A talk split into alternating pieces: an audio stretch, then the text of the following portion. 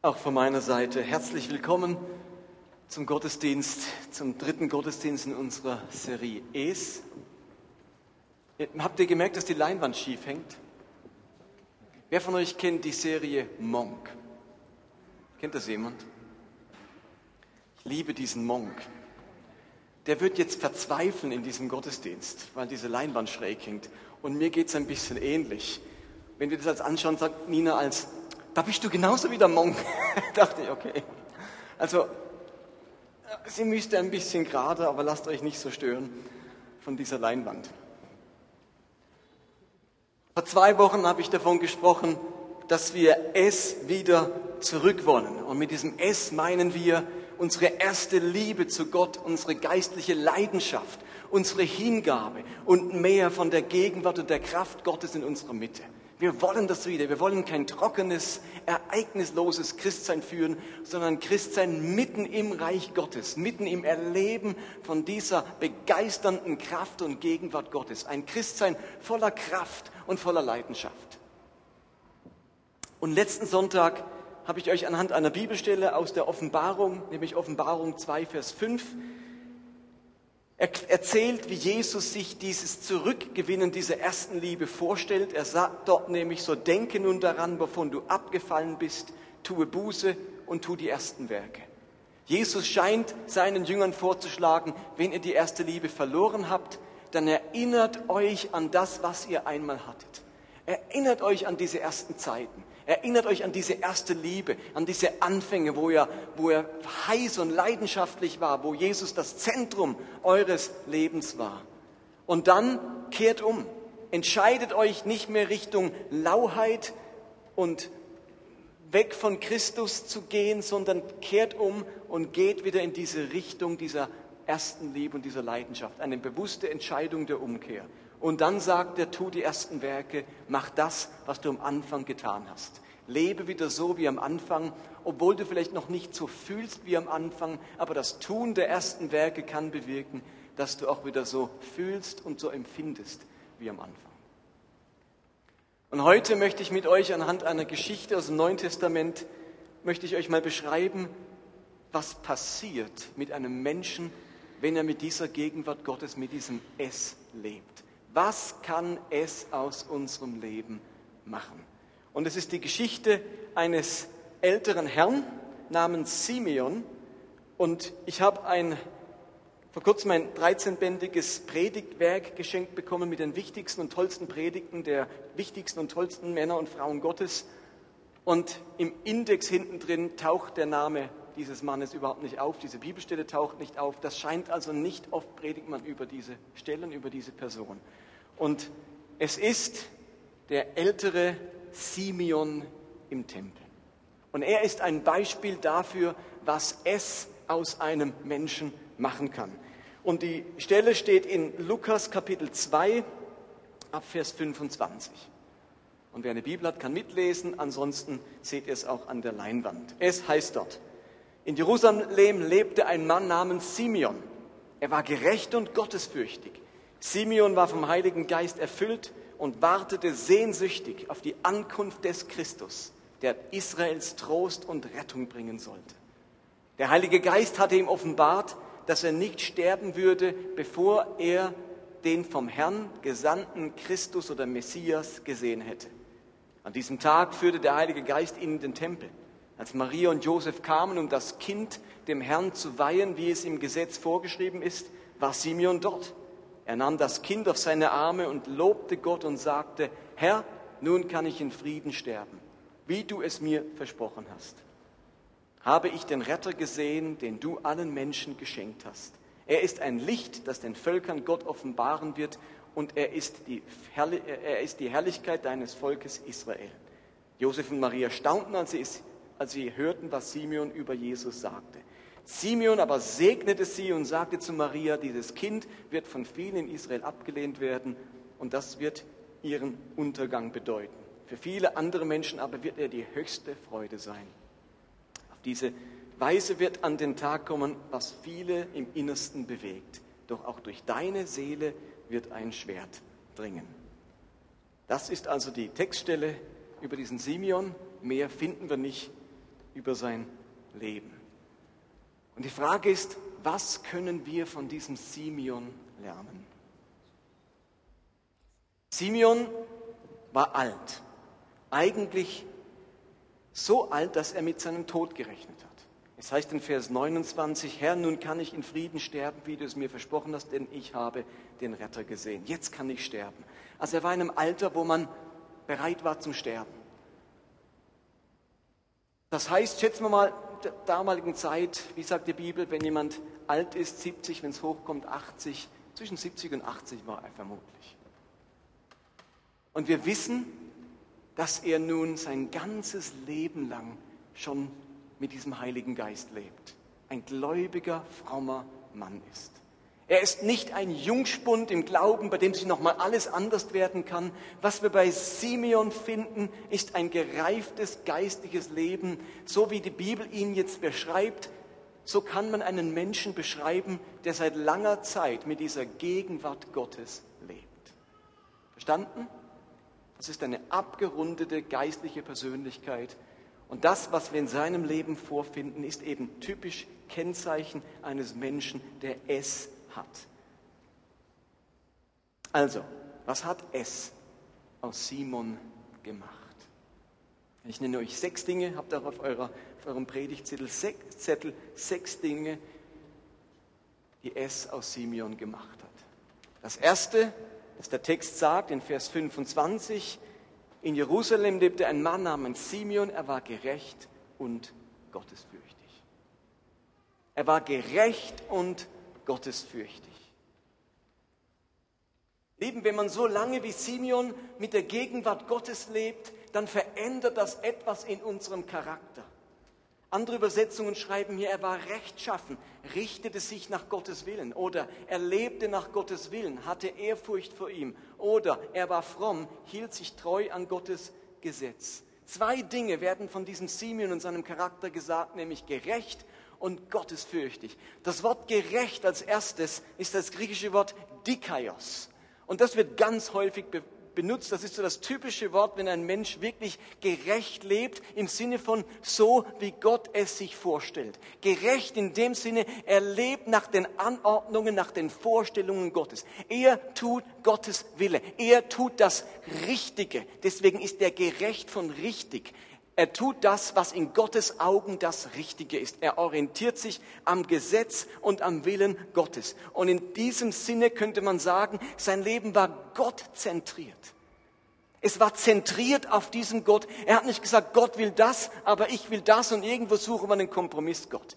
Gott war nicht die Nebensache, er lebt sein eigenes Ding und ab und zu will er von Gott irgendwelche Unterstützung. Gerecht heißt, dass er sich ganz auf Gott konzentriert. Er war im Zentrum seines Lebens. Dieser Simeon war, wir würden heute sagen, ein Christuszentrierter Mensch, denn wir konzentrieren uns heute ganz auf diesen Christus und auf seinen Willen. Und die Bibel sagt an ganz vielen Stellen, wer mich liebt, liebt, der hält meine Gebote. Der orientiert sich an meinem Willen. Der lebt nicht seinen Willen, sondern er lebt meinen Willen.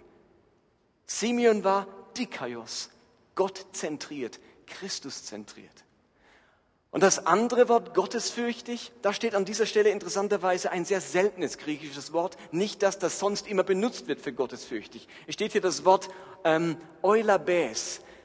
Das kommt, ist zusammengesetzt aus zwei griechischen Worten, eu für gut und lambano für nehmen. Was hat jetzt gut nehmen mit gottesfürchtig zu tun? Nun, das kann man in zwei Arten erklären. Zum einen heißt gut nehmen, ihr müsst euch vorstellen, ein, ein König, der einem seiner Untertanen etwas geben möchte und er nimmt es von dem König. Und gut nehmen heißt so viel wie auf angemessene Art und Weise, respektvoll, achtungsvoll entgegennehmen. Der König streckt was aus, reicht mir etwas, ein Orden oder ein Geschenk oder, oder irgendwie ein Dokument, ein Vertrag und ich nehme es auf gute Art und Weise, nämlich ehrfurchtsvoll, respektvoll. Ich komme nicht in, zum, in den Thronsaal und sage, also Alter, was hast du für mich? Rück mal den Orden rüber, sondern es ist respektvoll und achtungsvoll gut nehmen, auf eine gute Art und Weise etwas von diesem Gott nehmen. Das war damals der Ausdruck für ehrfürchtig sein vor einem Gott. Gottesfürchtig sein. Aber in diesem Euler-Bes steckt noch etwas anderes, nämlich gut im Nehmen sein. Dieser Simeon war gut darin, von Gott zu empfangen. Paulus sagt einmal, prüft alles, das Gute behaltet. Euler-Bes heißt auch die Fähigkeit entwickelt zu haben, zu wissen, was man im Leben mitnehmen muss und was man bleiben lassen muss. An einer Stelle sagt Paulus einmal im Philipperbrief, konzentriert euch in Philipper 4, Vers 8, konzentriert euch auf das, was wahr und anständig und gerecht ist. Denkt über das nach, was rein und liebenswert und bewunderungswürdig ist, über Dinge, die Auszeichnung und Lob verdienen. Ich glaube, wenn man es hat, dann lernt man das Gute von Gott und das Gute aus dem Leben mitzunehmen.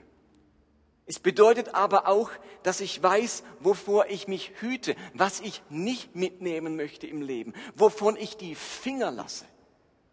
Eulabes, gut im Nehmen. Bin ich gut darin, das Beste aus dem Leben und das Beste von Gott zu nehmen? Oder nehme ich, was kommt, ist in meinem Leben ein Haufen Mist, der eigentlich ich nicht mitnehmen sollte in meinen Rucksack des Lebens? Gerecht, Christus zentriert und gottesfürchtig. Gut im Nehmen von diesem Gott. Das ist das Erste, was diesen Simon auszeichnet. Was es aus ihm gemacht hat. Das zweite finden wir auch noch in Vers 25. Simeon war vom Heiligen Geist erfüllt. Also Punkt Nummer zwei, was es aus uns macht, ist,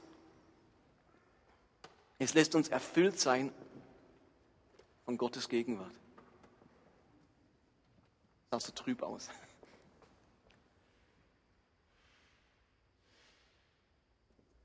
Es zu haben, dazu könnte man auch sagen, vom Heiligen Geist erfüllt zu sein. Eigentlich gehört Simeon ja noch zum Alten Testament. Versteht ihr? Obwohl er im Neuen Testament steht, gehört er eigentlich noch zum Alten Bund.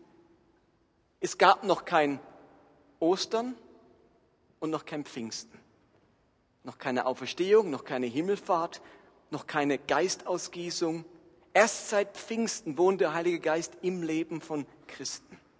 Und darum heißt es hier auch wörtlich, der Heilige Geist war auf ihm. Simeon hatte die Salbung des Heiligen Geistes, die Vollmacht des Heiligen Geistes, die Kraft des Heiligen Geistes. Man könnte auch sagen, der Heilige Geist war auf ihm, er hatte die Gegenwart Gottes in seinem Leben. Wenn der Heilige Geist auf mir ist, dann ist, die, dann ist Gott selbst seine Gegenwart auf mir, dann ist die um mich herum. Das macht eben aus, wenn man es hat. Dann hat man die Gegenwart Gottes bei sich, dann ist dieser Gott mit seinem Geist, mit seiner Kraft um mich herum, auf mir drauf und heute im Neuen Testament sogar in mir drin.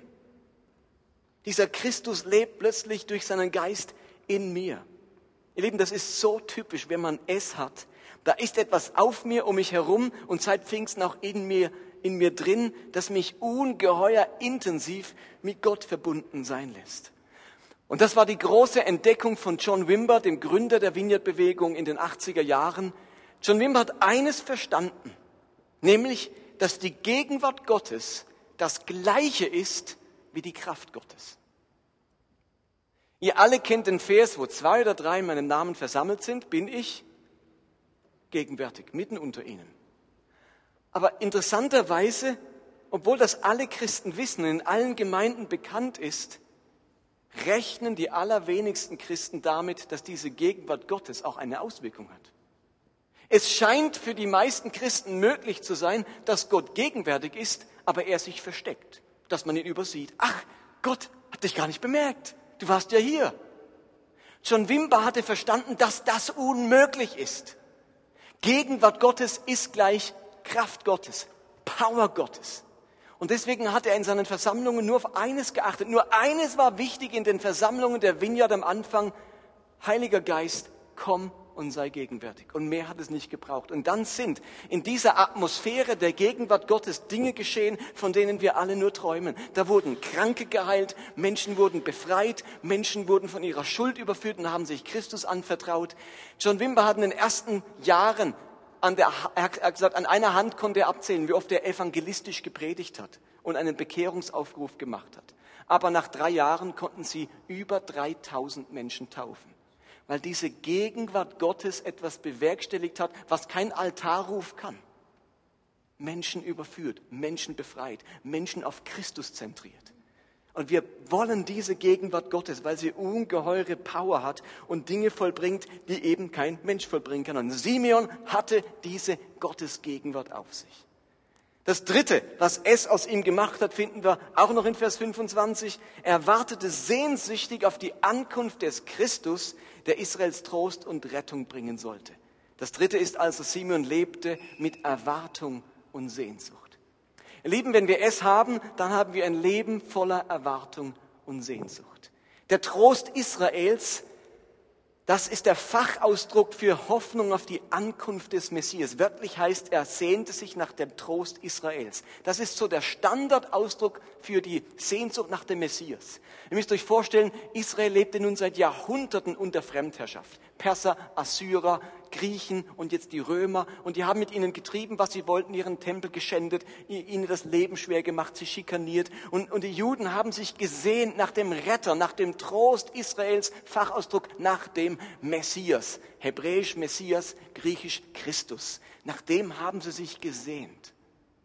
Aber wisst ihr was? Simeon war jetzt gut 70 Jahre alt.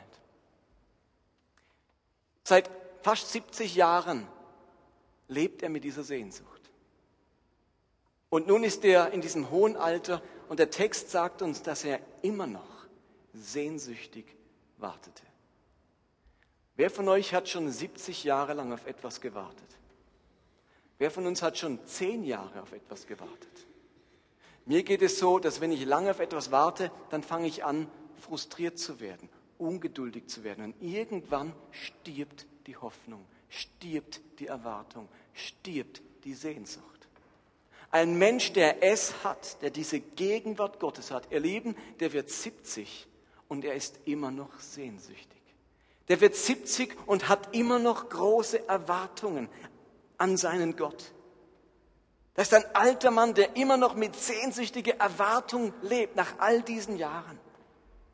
Und ich glaube, das hat nichts mit einem optimistischen Charakter oder einer positiven Grundeinstellung zu tun, sondern das ist die Auswirkung dieser Gottesgegenwart in seinem Leben. Sehnsüchtig auf etwas zu warten, mit Erwartung zu leben, ihr Lieben, das ist nicht das Vorrecht der Optimisten unter uns, es ist das Geschenk von Gottes Gegenwart an jeden Christen. Wenn ich es habe, dann habe ich dieses Leben mit Sehnsucht. Vierte Sache, kommen wir zu Vers 26. Da heißt es, der Heilige Geist hatte ihm offenbart, dass er nicht sterben würde, bevor er den vom Herrn gesandten Messias gesehen hätte. Das vierte, was es aus uns macht, ist, dass wir mit, einer, dass wir mit persönlichen Zusagen Gottes leben. Simeon hatte etwas von Gott gehört, eine persönliche Zusage. Du wirst nicht sterben, bevor du den Messias siehst. Auch da steht ein ganz interessantes griechisches Wort, Rhematizo. Das kommt ganz selten vor. Und das heißt eine göttliche Offenbarung, eine Erleuchtung, eine himmlische Weisung erhalten. Das Wort wird zum Beispiel gebraucht bei den drei Weisen aus dem Morgenland. Das heißt, und sie hatten eine Erscheinung, sie sollen nicht zurück zu Herodes gehen. Die hatten so eine göttliche Erscheinung, dass sie dorthin gehen sollen und nicht zu Herodes. Rematizo steht da. Das Weise aus dem Morgenland, die waren nicht mal gläubig. Die hatten so eine Epiphanie, so eine Gotteserscheinung, wo ihnen sagt, was sie tun sollen. Und das gleiche Wort wird von diesem Simeon gebraucht, der lebte mit einer Offenbarung Gottes, die ungeheuer viel Sicherheit und Festigkeit in dem sein Leben gebracht hat. Stellt euch vor, ihr wisst, dass Gott dir sagt, du wirst nicht sterben, bis du den Messias gesehen hast. Hey, da können sich neben dir abmetzeln, da kann einer vor dir stehen und sagt, Geld oder Leben, und du sagst, schieß ruhig, ich werde nicht sterben, bis der Messias kommt. Das gibt so eine innere Festigkeit, so eine innere Ruhe, so ein Gegründetsein in dem, was Gott mit meinem Leben vorhat. Da geht es nicht nur um eine kleine Führung, da geht es um eine grundsätzliche Offenbarung Gottes über mein Leben. Und das hat in sein Leben ungeheure Sicherheit und Festigkeit und Standhaftigkeit gebracht. Wenn ich es habe, dann lebe ich in irgendeiner Weise mit solchen Zusagen Gottes. Vielleicht höre ich von Gott diesen tiefen Satz, du bist geliebt. Und dieser Satz trägt mich durch alle Tiefen meines Lebens hindurch. Oder ich, mir wird offenbart von Gott, dass er mir sagt, du genügst. Und diese Offenbarung in meiner Seele, die kann mir niemand mehr wegnehmen. Und wenn alle mich kritisieren und wenn ich versage, dann sagt diese Stimme in mir immer wieder, du genügst. Und Simeon hat diese innere Stimme immer wieder gesagt, du wirst deine Sehnsucht gestillt bekommen. Du wirst den Messias sehen. Und was auch immer es ist, es bringt diese Zusagen Gottes in unser Leben. Diese tiefen Gewissheiten, Überzeugungen, die einen riesen Unterschied im Leben machen. Und ihr spürt sofort, wenn, wenn zwei Menschen in die gleiche herausfordernde Situation kommen, ob einer mit einer Zusage Gottes lebt oder der andere nicht. Der eine kommt ins Strudeln, ins Taumeln, in die völlige Verunsicherung und der andere kann stehen wie ein Fels in der Brandung und man fragt sich, was ist in deinem Leben? Woher hast du diesen sicheren Anker? Und es ist diese Offenbarung Gottes, wo mir sagt, meine Gnade ist in den Schwachen mächtig. Das war Paulus sicherer Anker. Jeder hat so seine Zusage. Ihr Lieben, Simeon wusste, dass er den Messias treffen würde, bevor er stirbt. Abraham wusste, dass er Nachkommen haben würde, trotz der Unfruchtbarkeit und des Alters. Josef wusste, dass Gott etwas mit seinem Leben vorhatte, trotz Sklaverei, Gefängnis und Verrat. Und Paulus wusste, dass Gott ihn zum Heidenapostel machte, trotz seiner Schwachheit und trotz aller Widerstände. Sie lebten mit Gewissheit, mit einer Zusage Gottes. Das fünfte,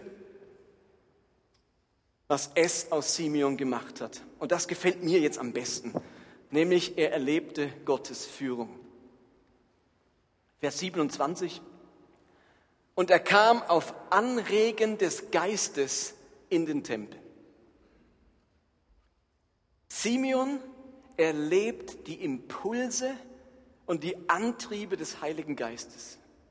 Ihr Lieben, das ist ganz typisch für Menschen, die es haben. Sie erleben die konkrete Führung und Leitung des Heiligen Geistes in ihrem Alltag und in ihrem Leben. Wörtlich steht das Wort Impuls hier gar nicht, ist ja auch ein modernes Wort. Das heißt wörtlich, Simon kam durch den Heiligen Geist in den Tempel. Das bedeutet also, dass der Heilige Geist Simeon irgendwie deutlich gemacht hat, einen inneren Impuls geschenkt hat, einen inneren Antrieb, gerade jetzt in den Tempel zu gehen, und zwar genau zu der Zeit, als Jesus mit seinen Eltern ebenfalls im Tempel war, sonst wären sie sich nie begegnet. Versteht ihr? Jesus ist ja nicht, Josef und Maria hocken ja nicht dauernd im Tempel rum und denken, ja, wir hocken mal rum, vielleicht interessiert jemand, dass wir hier sind. Die sind jetzt in dem Moment im Tempel, um diesen Jesus beschneiden zu lassen. Und das ist eine, eine Sache, die, die geht flott und da bringt man noch zwei Opfer und dann ist das in einer Viertelstunde erledigt. Aber genau in diesem Moment ist Simeon im Tempel und begegnet dem Messias. Und warum war er da?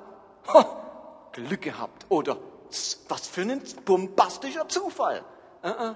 Er kam auf Impuls des Heiligen Geistes in den Tempel. Ihr Lieben, wenn ein Mensch es hat, dann erlebt er diese Impulse des Heiligen Geistes. Dann erlebt er, wie das Leben zum Abenteuer wird, wie Gott mich in meinem Alltag ganz konkret führt. Ihr Lieben, die meisten von uns leben doch in ihrem Alltag ganz normal gehen durch den Tag, ohne Gott sonderlich zu erleben oder zu spüren.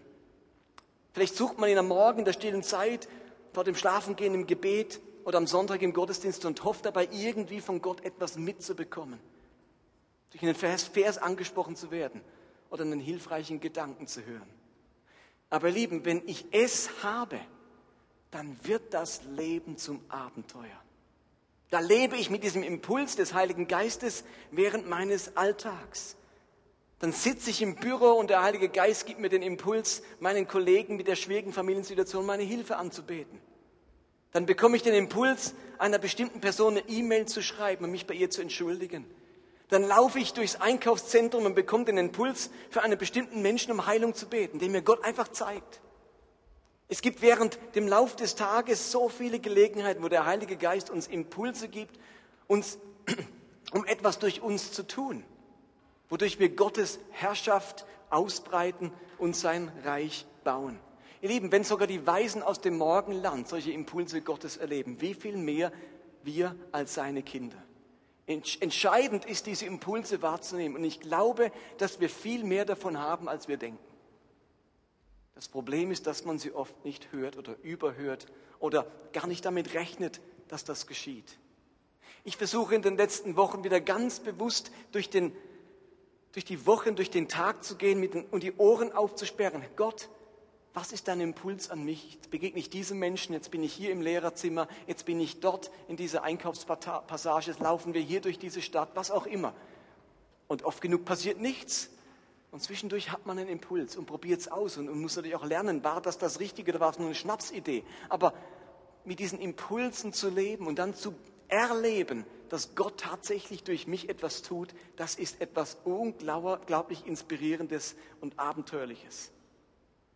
Ich glaube, wenn Menschen es haben, dann haben sie die Fähigkeit, diese Impulse des Geistes wahrzunehmen, nachzunehmen und entsprechend auf sie zu reagieren. Und deswegen kann Paulus an einer anderen Stelle auch sagen, nicht mehr ich lebe, sondern Christus lebt in mir. Der ist mein Impulsgeber. Ich lebe, aber eigentlich lebt Christus durch mich. Sag dorthin, mach das, ruf dort an, segne diesen Menschen, bet für den, sag dort ein, ein positives Wort, ähm, sag da ein mahnendes Wort, was auch immer. Dieser Christus hat plötzlich Hände und Füße, Mund und Augen. Er lebt durch mich und ich reagiere auf seine Impulse.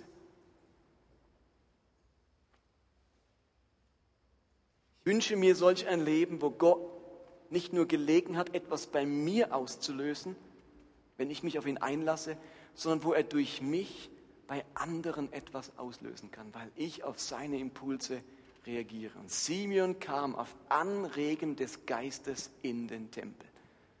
Wann habe ich zuletzt dieses Anregen, diesen Impuls des Heiligen Geistes verspürt, etwas zu tun?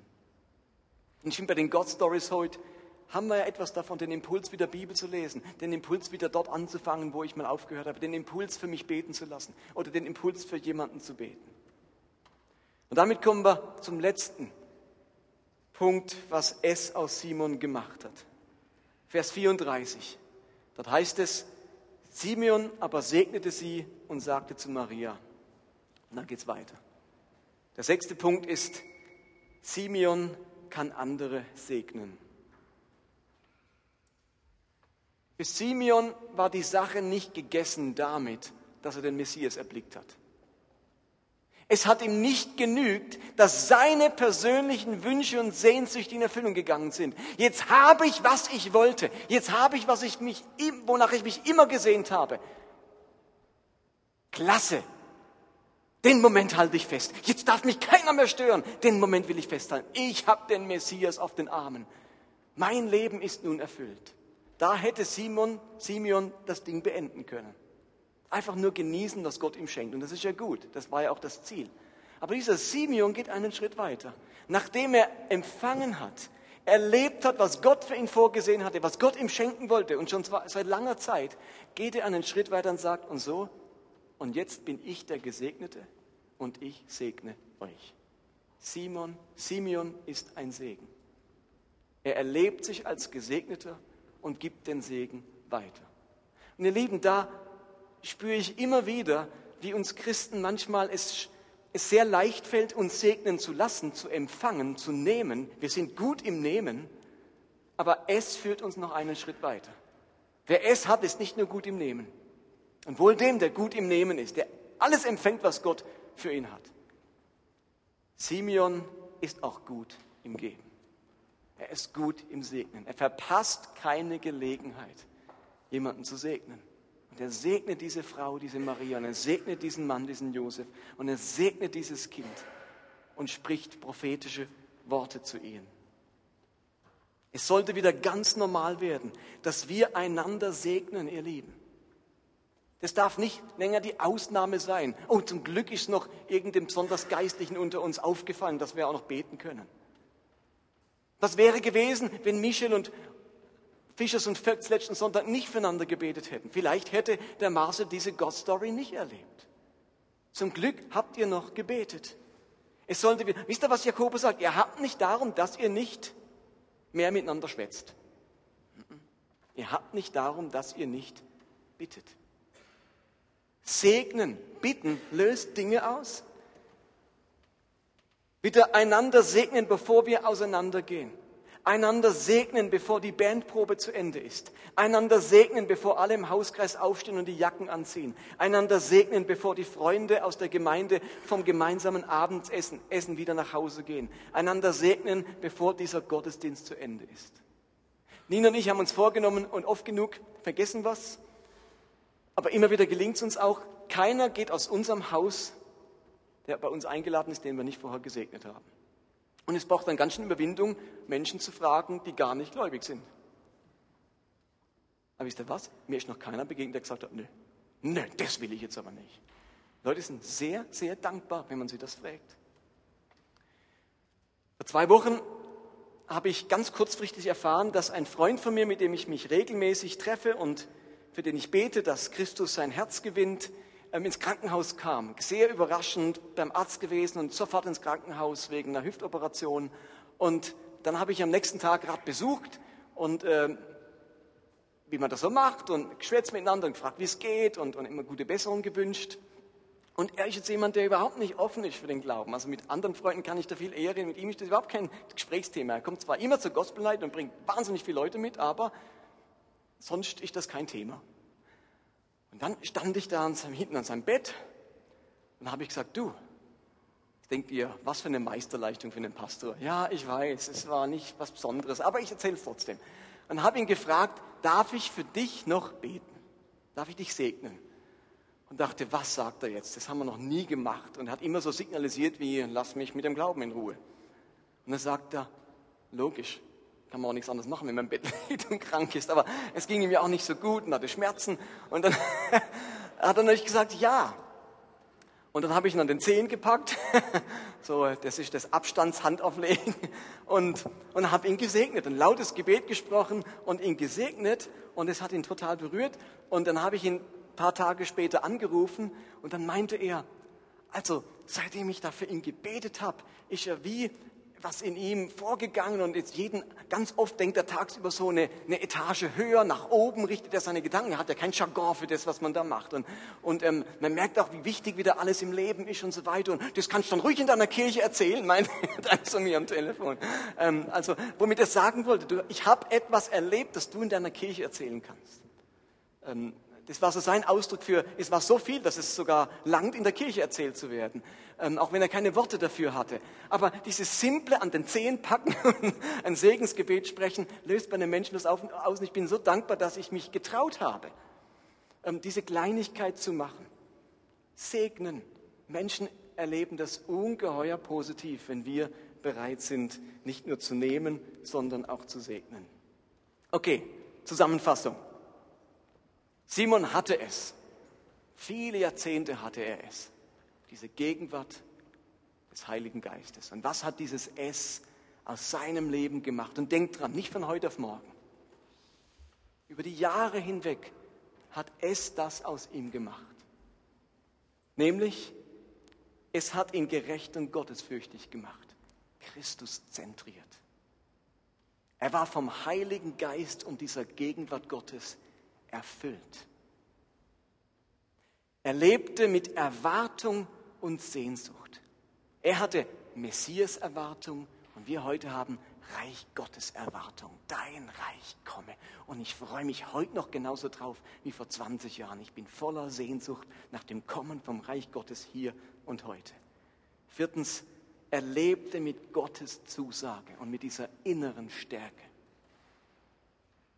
Er erlebte Gottes Führung und diese Impulse des Heiligen Geistes. Und es war ihm ein Vorrecht, andere zu segnen.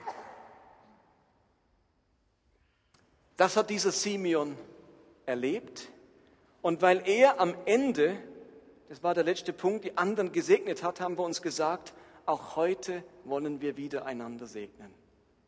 Und ihr müsst keine Angst haben, wir werden jetzt nicht jedes Mal die Reihenfolge rumdrehen und jedes Mal beten, aber wir wollen es die nächsten Mal einfach bewusst machen und wieder ähm, hineinkommen in diesen Moment, wo wir sagen, ich lass mich segnen, ich bin hungrig und ich bin durstig nach mehr von diesem Heiligen Geist. Ich bin hungrig nach dieser Gegenwart Gottes. Ich bin hungrig nach dieser ersten Liebe und ich möchte mich hier in diesem Gottesdienst füllen lassen. Ich möchte Gebet empfangen und Gebet weitergeben. Und das ist die Idee. Wir haben jetzt noch eine eine gute halbe Stunde und die Band darf gerne wieder auf die Bühne kommen und wir singen zwei, drei Songs und dann nehmen wir uns wieder Zeit, einfach, dass ihr es schon wisst und beten füreinander. Und ich möchte euch wirklich jetzt schon einladen, euch ganz fest aufzumachen und etwas von diesem S, das dieser Simeon hatte, auch für unser Leben zu erbeten.